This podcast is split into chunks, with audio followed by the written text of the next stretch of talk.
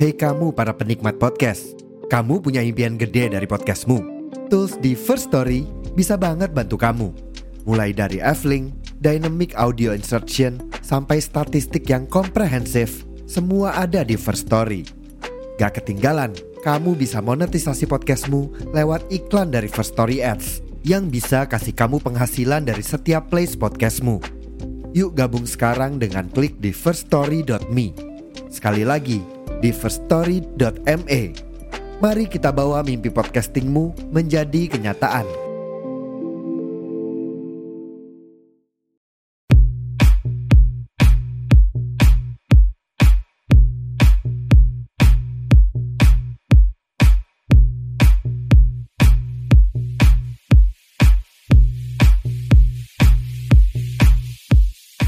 Assalamualaikum warahmatullahi wabarakatuh. Hai Bu Ibu gimana kabarnya? Mudah-mudahan selalu sehat ya. Tetap happy, tetap gembira, tetap kuat, tetap fit, tetap bugar, tetap strong Tak tertandingi. First of all, I would like to say Selamat Hari Raya Idul Adha 1444 Hijriah Takabalallahu minna wa minkum takobal ya karim. Semoga ibadah kurban kita diterima oleh Allah Subhanahu wa taala ya, Bu. Dan kita beserta orang-orang yang kita cintai memiliki hidup yang lebih tenang, lebih indah, lebih bahagia, lebih sejahtera. Amin, amin ya robbal alamin. Anyway, by the way, um, Bu Ibu berkurban apa tahun ini? Berkurban kambing? Atau sapi? Atau mungkin domba? Atau kerbau barangkali? Atau kurban unta? Apa pun itu asal nggak kurban perasaan ya bu ya. Mudah-mudahan kurban kita tahun ini murni lillahi ta'ala. Bukan hanya sekedar unjuk kemampuan atau kekuatan finansial aja ya. Ya supaya dipandang beginilah sama orang lain supaya dipandang begitulah sama orang lain supaya dikira beginilah sama netizen gitu. yuk Bu Ibu yuk perbaiki lagi niatnya ya. Ingat hanya untuk memenuhi panggilan Allah lillahi ta'ala. Dan buat Bu Ibu yang mungkin belum ada berkesempatan untuk kurban tahun ini, nggak apa-apa, nggak apa-apa. Diniatkan saja tahun depan mudah-mudahan segala sesuatunya itu dimudahkan. Bu Ibu rezekinya dilancarkan, dilimpahkan, dan semoga tahun depan bisa kurban dengan sepenuh hati ya. Amin, amin ya robbal alamin. Mungkin memang tahun ini perekonomian keluarga belum begitu baik ya Bu, karena banyak kebutuhan yang harus dipenuhi gitu. Nggak perlu terlalu sedih juga ya Bu ya. Sini, sini, sini, sini, sini, sini. Sini mendekat, mendekat, bareng aku aja yuk. Ada Ibu Inung di sini yang akan nemenin Bu Ibu berkutat dengan daging kurban. Tentunya dalam podcast Bu Ibu. Podcast Bu Ibu. Podcast Bu Ibu by Ibu Inung. Podcast Bu Ibu by Ibu Inung.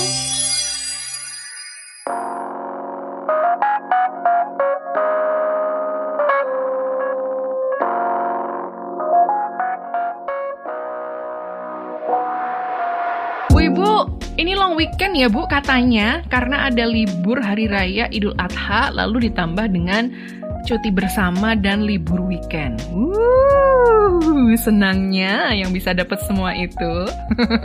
yang nggak libur kayak aku, ya tetap jalani dengan apa adanya. Kenapa aku bilang apa adanya? Ya, karena memang kita harus jalani dengan apa adanya kan. Adanya duit banyak, ya jalani dengan duit banyak. Adanya private jet, ya jalani dengan private jet. Adanya villa di Bali, ya jalani liburan di Bali. ah, Bu Inung nih loh, kalau itu sih semua juga mau, saya juga mau gitu. kalau ternyata apa adanya itu cuma bisa ngendon di rumah doang nemenin liburan anak-anak cuma disambi masak mie instan gimana? Ya sudah bu jalanin aja. Adanya cuma halaman rumah dan tikar ya jalani aja piknik ala-ala. Ya nggak? Ya nggak? Ya nggak? Ya nggak? Nih tak kasih ide mau nggak bu? Bu ibu udah dapat daging kurban kan langsung aja bu siapin perlengkapan bakar-bakaran barbecue gitu. Cukup di depan rumah rame-rame serumah. Jadi deh liburan di luar rumah. Jadi apa sih yang mesti dikhawatirkan kalau pas lagi kayak gini tuh? Udah deh, udah deh, udah deh. Siapin aja itu daging-daging kurbannya sambil ditusukin ya pakai tusuk sate. Dan kita ngobrol ngibril aja lah yuk ya di episode kali ini.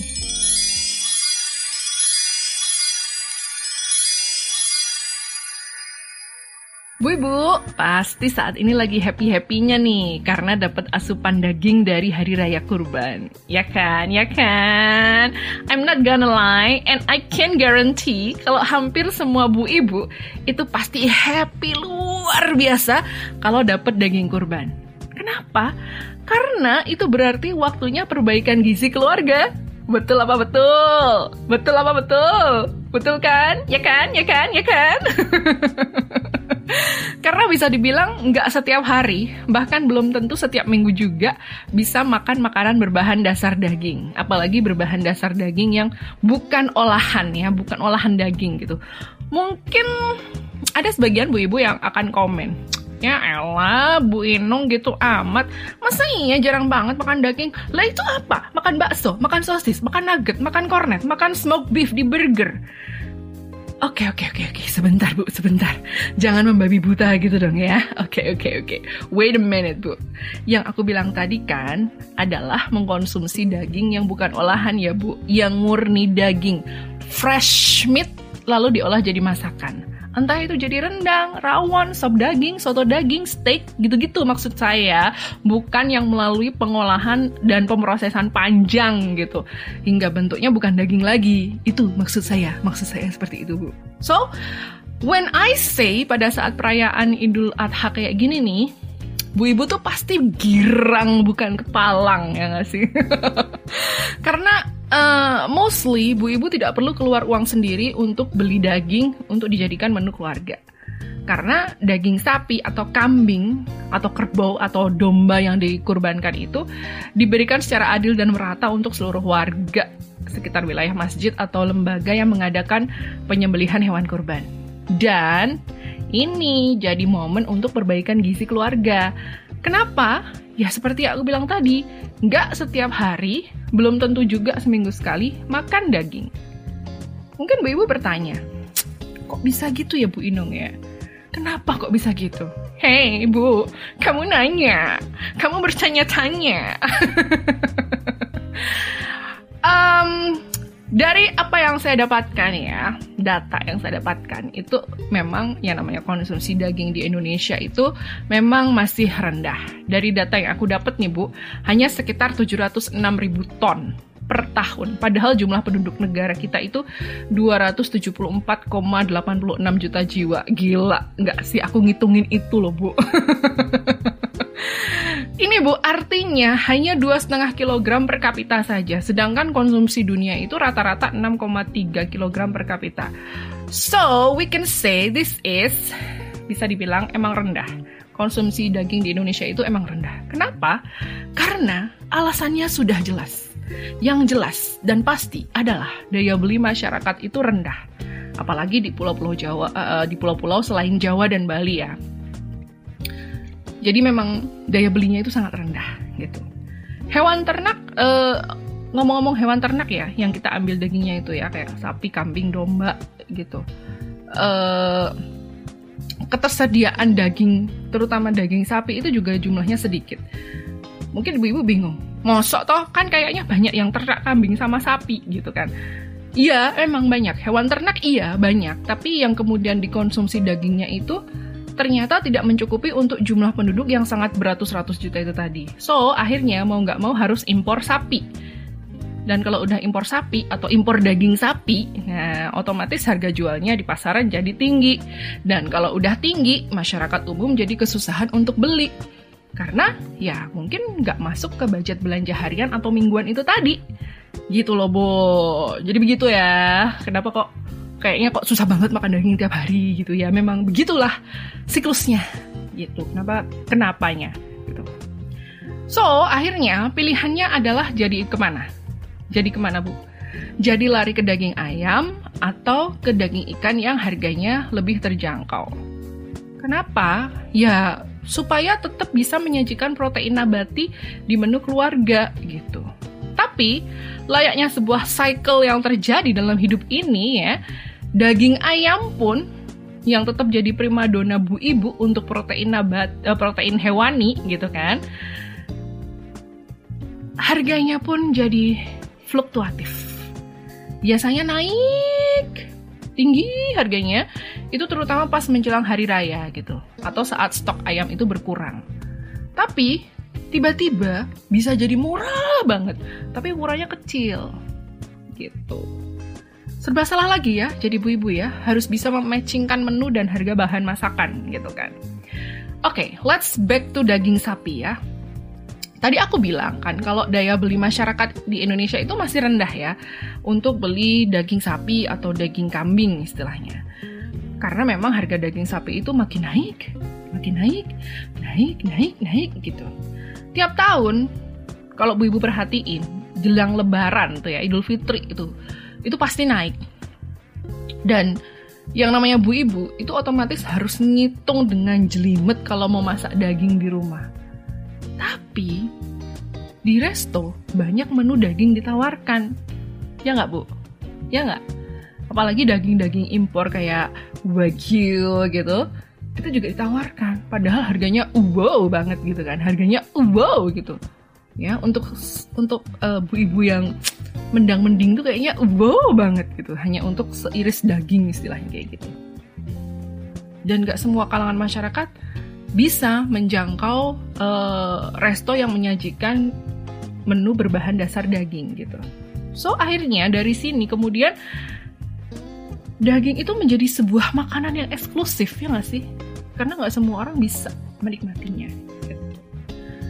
Aduh perihal harga daging sapi dan daging-daging hewan ternak lain yang tinggi ini akhirnya membuat bu ibu itu ah apa e, mengesampingkan menu-menu berbahan daging untuk disajikan di e, daftar menu keluarga gitu.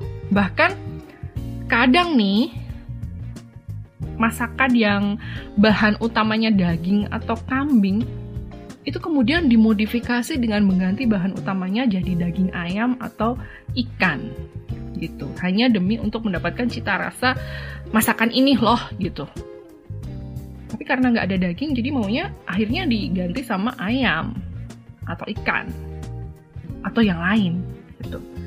Well it is edible ya. Of course it is edible. Tetap bisa dimakan gitu. Tapi tetap main point masakan itu kan jadi jadi gimana gitu ya. Jadi beralih gitu loh.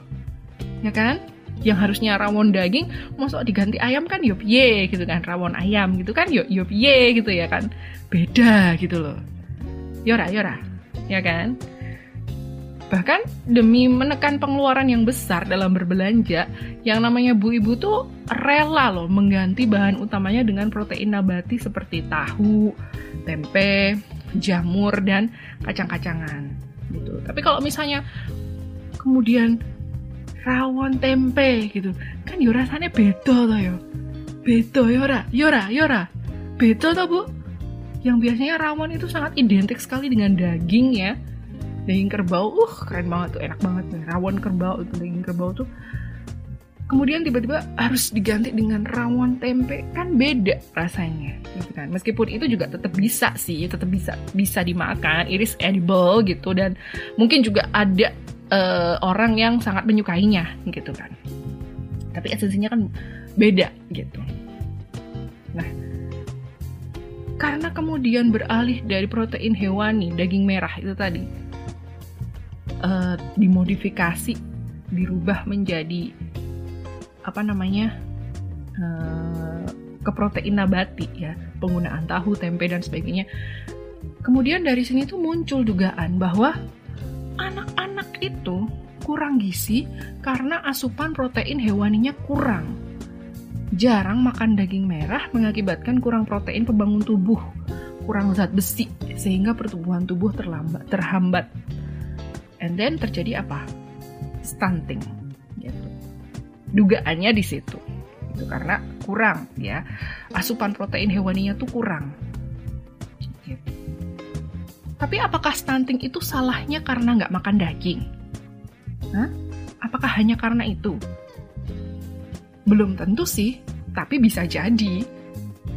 Apalagi kalau frekuensi dan kuantitasnya itu memang sangat-sangat sedikit. Selalu dan selalu hanya dikasih protein nabati doang.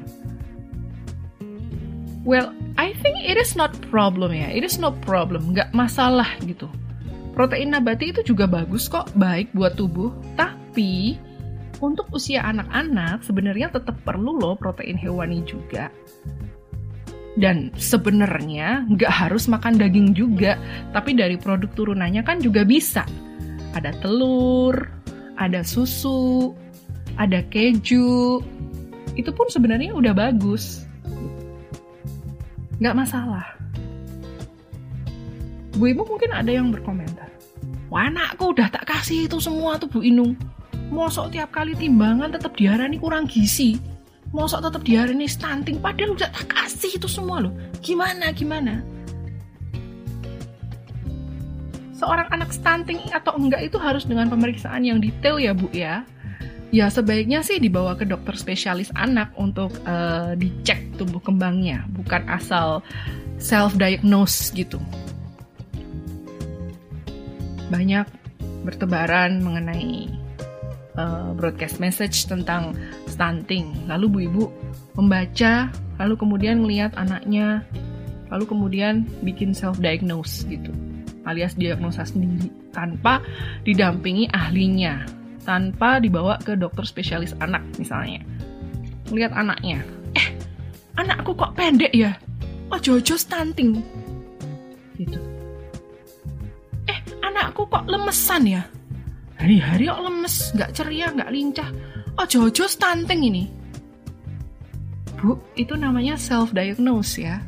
Mendiagnosa sendiri tanpa tahu gejala yang terlihat secara makro dan mikro.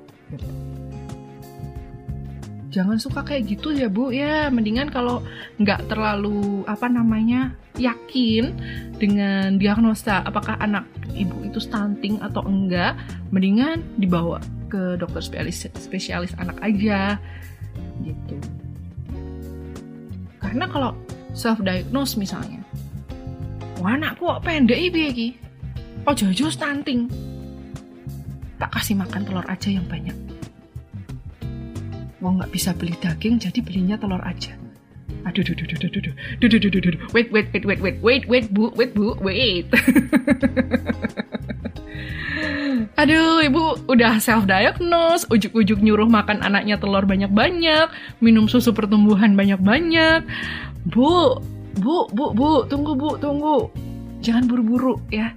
Bukannya nanti mempercepat pertumbuhan, tapi malah bisa-bisa memunculkan alergi loh. Kebanyakan telur, nanti lama-lama jadi intolerance ya, jadi cononen. Tahu nggak bu cononen? Itu loh bisulan yang gede tuh yang gara-gara telur itu loh biasanya. Gara-gara cononen, apa jadi cononen gitu. Atau mungkin gatel-gatel. Terus kebanyakan susu bukannya tumbuh ke atas tapi malah jadi overweight. Gimana bu? Ayo, kan malah berabe makanya jangan self diagnose bu. Emang kita sekarang lagi ini sih emang lagi apa ya lagi darurat stunting banget gitu. Lagi darurat stunting. Jadi maksudnya uh, banyak anak Indonesia itu yang terdiagnosa stunting karena pertumbuhannya terlambat. Pertumbuhannya lambat pertumbuhannya terhambat gitu. Karena apa? Karena uh, seribu hari pertama itu seribu hari pertama kehidupannya itu diduga kurang protein terutama dari ASI kayak gitu. Wah, berarti kalau dari ASI berarti ibunya dong yang kurang gizi. Bisa jadi. Bisa jadi. Nah, mungkin ASINya oke. Bagaimana dengan empasinya? MPASI-nya, makanan pendamping ASI. Ketika bayi udah umur 6 bulan kan, berarti udah bisa makan tuh. Nah, pada saat dia mendapatkan MPASI, bagaimana isi piring MPASI-nya itu? Jangan-jangan cuma dicokoki bubur doang. Bubur doang loh. Ya nggak pakai prohe nggak pakai prona. Prohe prona tahu ya bu ya? Protein hewani dan protein nabati. Gitu. Ngomong-ngomong soal isi piring nih ya. Isi piringku tahu ya program yang digaungkan pemerintah itu buat ngebus standar gizi seseorang. Ya kan sekian persen isinya nasi, sekian persen isinya sayur, sekian persen piring isinya lauk pauk, gitu ya. Ada protein hewani dan juga ada protein nabatinya, gitu. Nah, isi piringku sekarang ini karena ada darurat stunting itu tadi ya. Uh, sekarang ini memang mengutamakan protein hewani, terutama untuk anak-anak di masa pertumbuhan dengan tujuan untuk mencegah stunting. Ya, minimal pakai telur deh di tiap makan. Entah direbus, diceplok, didadar, di apain lagi ya? Di orak-arik. Nah, yang penting telur gitu. Tapi heran ya Bu ya, denger nggak kemarin Pak Jokowi bilang, masa anggaran dari pemerintah buat beli telur untuk pencegahan stunting kok malah dikorupsi, dipakai foya-foya sama yang diamanati. Gitu tuh. Sebel akunya. Edan ya itu orang-orang tuh kalau udah ngerasa nggak perlu mikirin anak orang yang stunting suka-suka mereka pakai duitnya. Mereka ngerasa fine fine aja hidup gue. Pakai aja duitnya lah. Ih ya allah nah gue bilang dalik deh orang-orang kayak gitu tuh Oke, kita balik lagi ya ke topiknya ya. Agak-agak emosi gitu loh kalau misalnya uh, denger berita kayak gitu tuh. Kita balik lagi ya ke topiknya. Uh, sebenarnya kalau ngomongin soal apa protein hewan ini, terutama yang berhubungan dengan daging ya, sebenarnya nggak bisa kita salahkan juga ke harga daging yang tinggi aja gitu. Karena memang masyarakat Indonesia itu apa nggak bisa konsumsi daging sering-sering kok gitu. Loh kok bisa? Apa penyebabnya Bu Inu? Wes karena si daging ini ada saingan beratnya Bu. Ada saingan beratnya daging. Apa tuh? Saingan beratnya adalah tempe. Wow.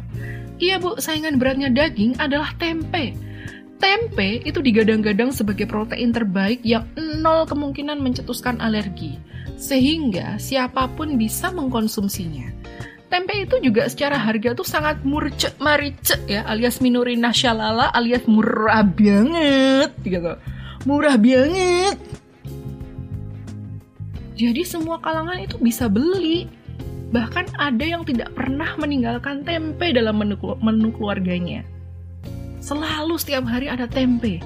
Entah digoreng, entah dibacem, entah ditepungin. Pokoknya harus ada tempe. Tempe is the best katanya gitu. Jadi memang untuk menggeser posisi daging dalam menu keluarga itu memang agak susah karena saingan beratnya itu tadi adalah tempe. Terus selain itu, lifestyle masyarakat saat ini itu mulai bergeser ke pilihan menjadi vegetarian atau uh, pilihan memakan plant-based food. Nah, pernah dengar ya Bu ya, plant-based food atau makanan yang uh, apa namanya? plant-based gitu yang berasal dari tumbuh-tumbuhan gitu. Berasal ya dari dari tanaman itu juga mempengaruhi. Bahkan ada yang kemudian memutuskan untuk menjadi seorang vegan ya, vegan yang sama sekali nggak makan uh, makanan berbahan dasar hewan ternak atau unggas atau ikan dan turunannya, pure bener-bener yang hanya uh, apa namanya veggies gitu, yang veggies atau fruits kayak gitu, yang uh, apa namanya kacang-kacangan kayak gitu gitu doang, gitu. Nah, pergeseran ini nyata adanya, Bu, dan itu pun sebenarnya bagus ya untuk uh, bisa dibilang untuk sustainability hewan-hewan ternak itu juga bagus gitu, karena otomatis jatah mereka itu bisa dialihkan untuk orang lain yang masih membutuhkan asupan daging, terutama untuk anak-anak gitu kan. Cuma, cuma nih, tapi ya mereka-mereka yang memilih menjadi vegetarian atau menjadi vegan itu kan biasanya orang-orang yang udah dewasa, ya enggak? Sedangkan anak-anak anak-anak ya, kita bicara anak-anak nih 0 tahun sampai umur 12 tahun, itu tetap semuanya harus dicoba. Apalagi yang udah jelas-jelas mengandung banyak protein, mineral, vitamin, itu semua harus mereka konsumsi gitu. Dan kita sebagai orang tua nggak mungkin kan, kita cuma ngasih sayur-sayuran tok gitu kan. Nggak mungkin gitu. Meskipun daya beli kita rendah, tapi tetap kan sesekali kita pengen beliin makan anak kita tuh pakai daging ayam, pakai ikan gitu. Pakai daging merah ya, daging sapi misalnya gitu. Ya enggak? Tapi kembali lagi, selama harganya masih wow itu tadi, ya nggak semua kalangan masyarakat bisa menikmati itu. So, buat para stakeholder, please bikin harga daging jadi terjangkau lagi dong. Biar belinya itu nggak tetelan lagi, nggak tetelan lagi gitu loh. ya bener-bener yang, uh, tomahawk misalnya buat satu keluarga itu udah cukup kok.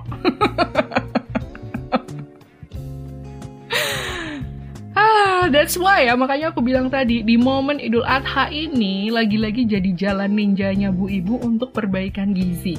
Meskipun cuma dapat sekilo, tapi dengan jurus kemahiran Bu Ibu itu bisa diolah jadi aneka masakan yang sedap ya. Bisa diolah jadi MPASI untuk ngebus berat badan dan tinggi badan anaknya. Aku yakin Bu Ibu tuh pasti sangat terampil gitu loh di dapur uh, apa mengolah itu jadi makanan yang uh, bisa disantap untuk seluruh keluarga dari semua umur gitu. Jadi jangan maunya cuma ditusuki terus dibakar jadi sate terus yang makan bapak ibunya doang gitu. Jangan bu. Bu ibu ditanya dagingnya diapain gitu. Di sate. Alasannya anakku kan masih baby nggak bisa makan yang alot-alot. Ya nggak gitu juga konsepnya bu Zaman sekarang udah banyak peralatan canggih loh, ada food processor, ada meat chopper, ada meat grinder, ada panci presto. Itu semua bisa dipakai, Bu, demi menghasilkan dagingnya empuk. Bisa diolah jadi makanan yang kids friendly, jadi nggak alot lagi, anak-anak bisa ikut makan. Ayo dong, Bu, jangan males dong. Ah, kita yang dewasa itu udah makan banyak aneka macam masakan loh, Bu. Dari daging, sekarang fokus ke pertumbuhan anak-anak dulu deh. Supaya apa? Supaya tidak stunting itu tadi. Bu ibu juga maunya anaknya tumbuh sehat, tumbuh kuat dengan perawakan yang bagus dan lincah kan? Jadi mulai sekarang perhatiin bener-bener deh apa-apa yang akan dikonsumsi anak ibu. Ya, dapat daging diolah gimana caranya biar anak-anak yang masih kecil-kecil yang butuh asupan daging itu bisa makan aku punya ide bu. Bikin isian pangsit. Nah dagingnya dibikin isian pangsit. Jadi nanti ibu-ibu bisa beli grinder atau chopper gitu ya supaya uh, dagingnya bisa dicincang gitu, dicincang halus, nanti bisa dijadiin isian pangsit, terus dibikin uh, pangsit kuah. Itu enak banget bu, ya. Itu anak kecil pun bisa makan, bisa jadi MPASI juga Yuk Bu, yuk. Yuk, mulai sekarang semangat ya. Bikin keluarga keren tanpa stunting. Ya nggak? Ya Bu ya? Oke, okay, deal? Oke, okay, deal, deal, deal. Thank you Bu Ibu udah bareng-bareng sama aku di episode kali ini. Semoga menginspirasi ya. Selamat mengolah daging kurban. Semoga tercipta masakan lezat pemenuh gizi anti stunting. Sambil masak, bisa kali ya kasih like dan bentuk cinta kasihnya ke podcast Bu Ibu. Share link episode ini juga ya ke siapa pun yang Bu Ibu sayang. And if you wanna chat me, silakan aja DM ke Instagram at podcast Bu Ibu. Bisa juga leave comment di podcast ini. Aku Ibu Inung. See you on the next episode of podcast Bu Ibu.